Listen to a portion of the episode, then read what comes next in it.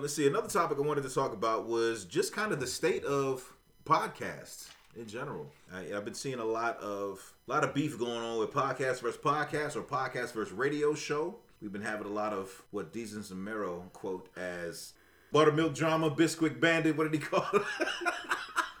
Beige Rage. Beige Rays.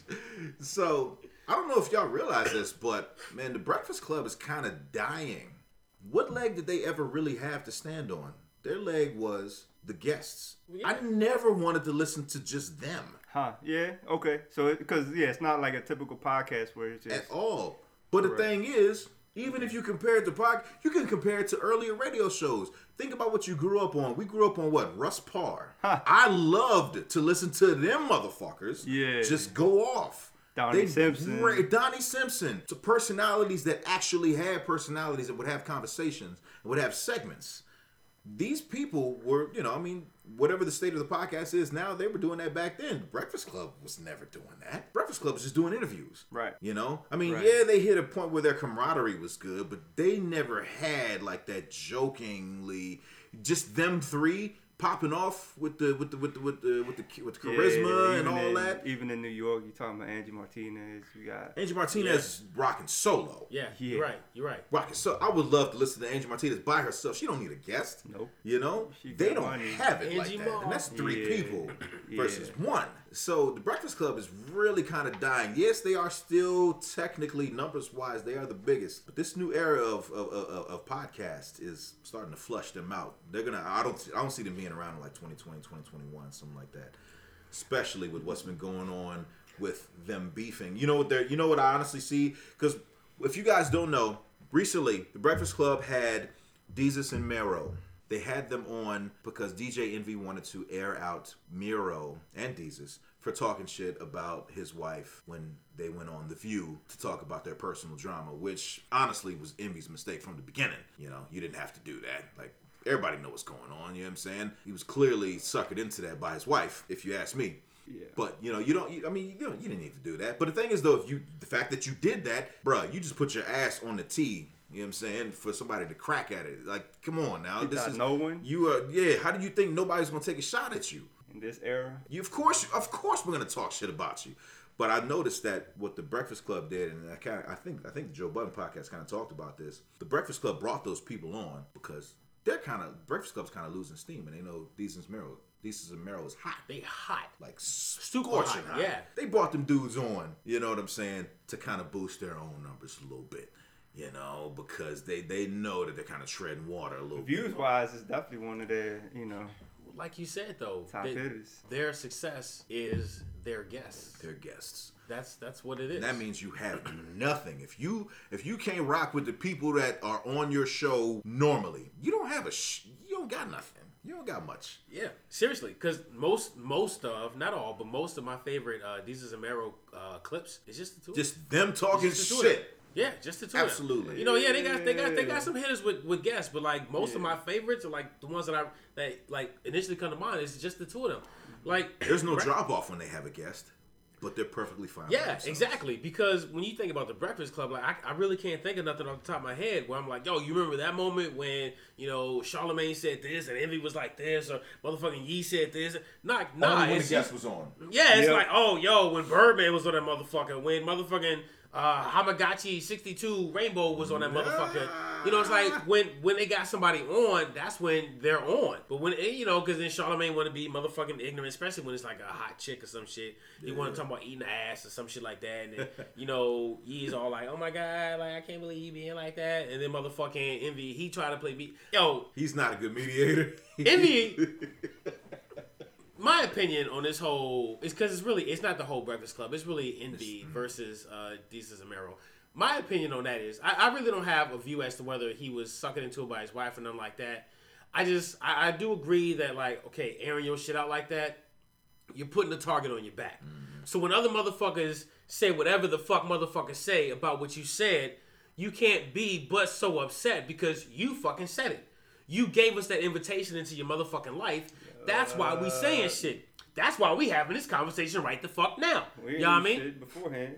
Exactly. no one really cared before. No one gave a fuck. But you went out there on national motherfucking television and said what the fuck you said, and then you want to get upset because two people whose job, literal job, is to talk, Talk shit. You know what I'm saying?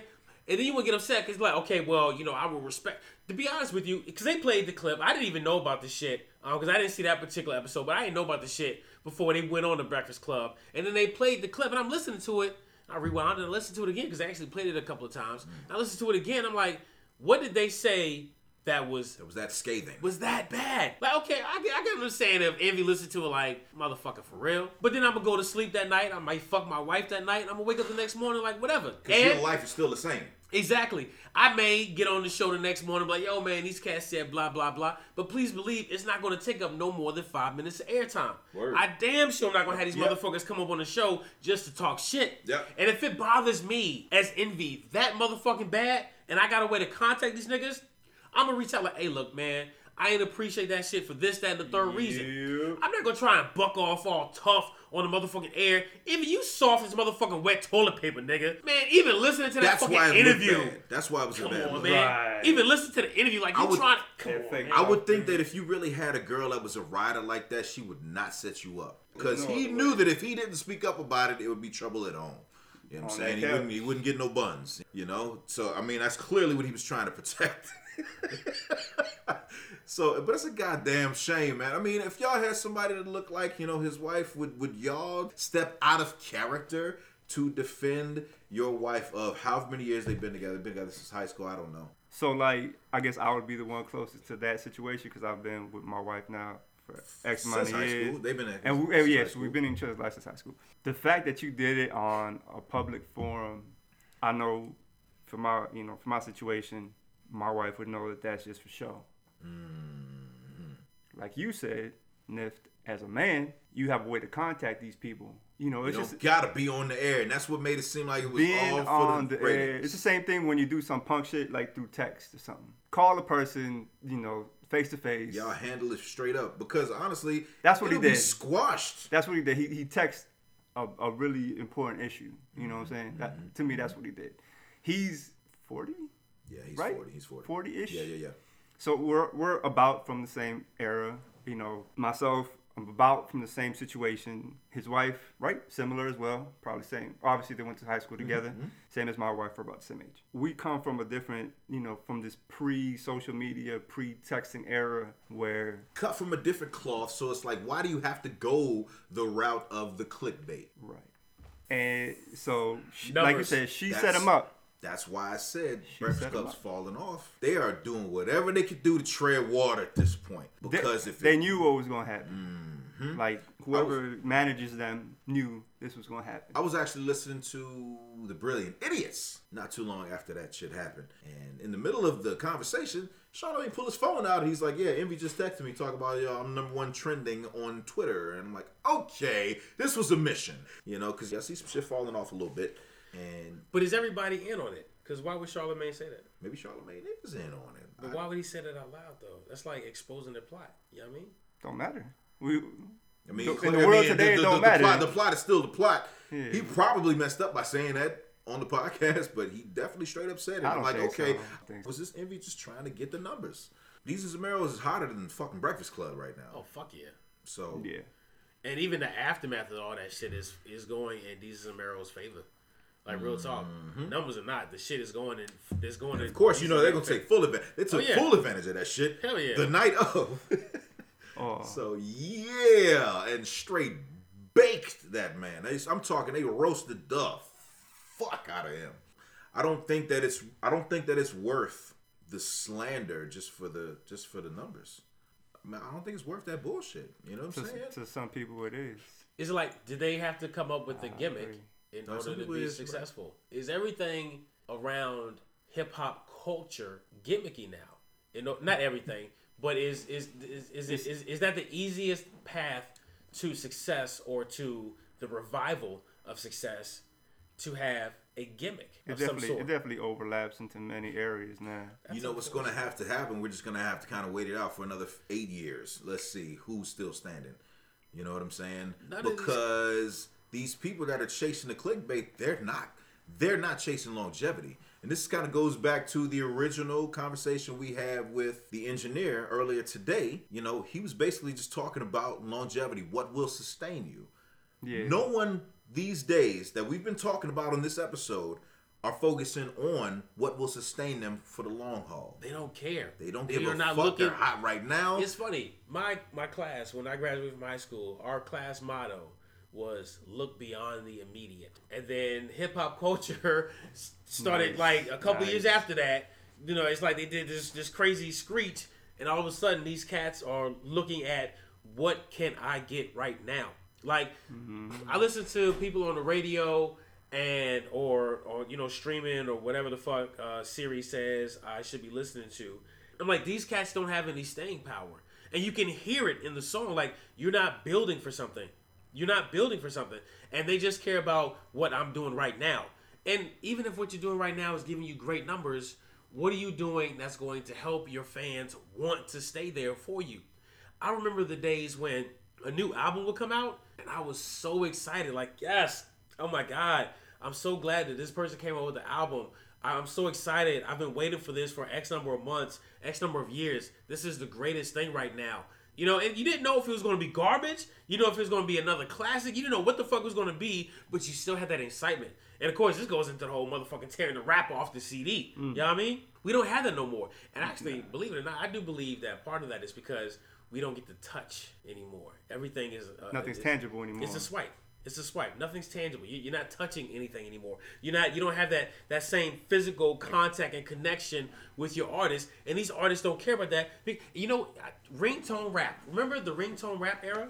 I think that really helped to fuck shit up. I mean, Yeah, it's we were- technology we more so than any artist. We were there for that. Yeah, exactly. You get the motherfuckers cared about being able to get 99 cents for you to download their ringtone, and they wanted something that was going to sound good on your phone. They didn't give a mm-hmm. fuck about how it sounded in your fucking ears. They wanted something that was that going to sound good. And yeah, and thank I was about God. to say that. Thank Where they at fucking. God. But mm-hmm. it, but see, that's the thing, because you would think that these cats would learn from that shit. Because how many of these cats that have been around for the last couple of years have motherfucking done some shit that we still pay attention to? We still getting hype off of motherfucking Cash Records taking over for the nine nine. You know what I'm saying? We still getting hype off of that shit. How many of these motherfucking ringtone rappers? Yo, I. I can't think of not a single ringtone rapper whose music I revisit at all. I used to be like for a short period of time, I was a big Chamillionaire fan. Like I was like, you know what? I can respect the way this dude sounds, and I can respect this whole no cussing thing, even though I don't really give a fuck because I motherfucking cuss like a drunk motherfucking sailor. But I can respect what he's doing, and he's actually not half bad. And just for some, I don't. I think I was listening to a, an old school hip hop playlist on my phone uh, or in my car the other day, and a song featuring "Riding" came on. Actually, Oh, shit. "Riding" came on, and I was like, "All right, that's what's up." And I was like, "You know what? I ain't listening to this motherfucking song. I know he don't make music no more, whatever. But hey, let me let me let me go ahead and listen to uh, uh, the Sound of Revenge." Yeah, that was a bad idea. Oh man. I put it on my snap and say, "Y'all, be, I used to love Chamillionaire. I'm gonna be listening to this motherfucker the whole rest of the That day." That song is corny as fuck. That shit didn't like Chamillionaire didn't make it down Broad Street. Like I, I started listening on the way to Best Buy. I got out, got in Best Buy, walked around a little bit, got back in the car, drove out, and I was like, I what the fuck was I thinking? wow. Yeah. Yeah, no, I'm good. I'm good on that. I'm good. was I Thanks. a respect, lie. Chameleon- I respect Thanks. Millionaire's business sense, but uh, Yeah, it's like thanks for the memories, but I'm good. Yeah. You know, and I don't think he did it. I, I, I believe that Chameleon is one of the few that actually thought that he would have staying power, and it just didn't work out for X, Y, Z reasons. Mm-hmm. But a lot of these cats nowadays, they don't even give a fuck. They're not even trying. All they care about is Yo, this shit what- is working for me right now. right now. If you could, if you could get a motherfucking wizard to go to Tekashi Six Nine and be like, "Look, I'm gonna look at my crystal ball, nigga. You're not gonna be here in five years. You're not gonna have no career. You're not gonna be here in 2021. It ain't gonna change his mind. It's not. No, it's not. You know what? see Fuck it. I'm hot attitude right is? now. That's all they give a fuck about. When I talk to my son, I'm like, look, these motherfuckers ain't gonna be here. I don't care, Dad. They're good right now. That's fine. That's fine. Let him enjoy it. Let him see. Because he hasn't been around. He hasn't been alive long enough to witness like the span of an artist's career, you know? Mm-hmm. So let him let him see it for himself. These niggas don't even know what the fucking word span means. So, all right, fellas. Anything else y'all wanted to talk about? Because we're definitely going to wrap this up. all right. now, stay fly. You got any closing remarks about anything? Nah, man, it's just good to get this going again, man. I think fuck, fuck. I think it's dope because like I think we, we was committed to, to making sure that we knocked out more than like two a year. With this though, we'll be able to yeah we'll, we'll be able to do some things with this. But yeah, I want to thank everyone for joining us. This has been the fifth episode of the Best in the Mix podcast. You can find us on SoundCloud at soundcloud.com slash bitm podcast.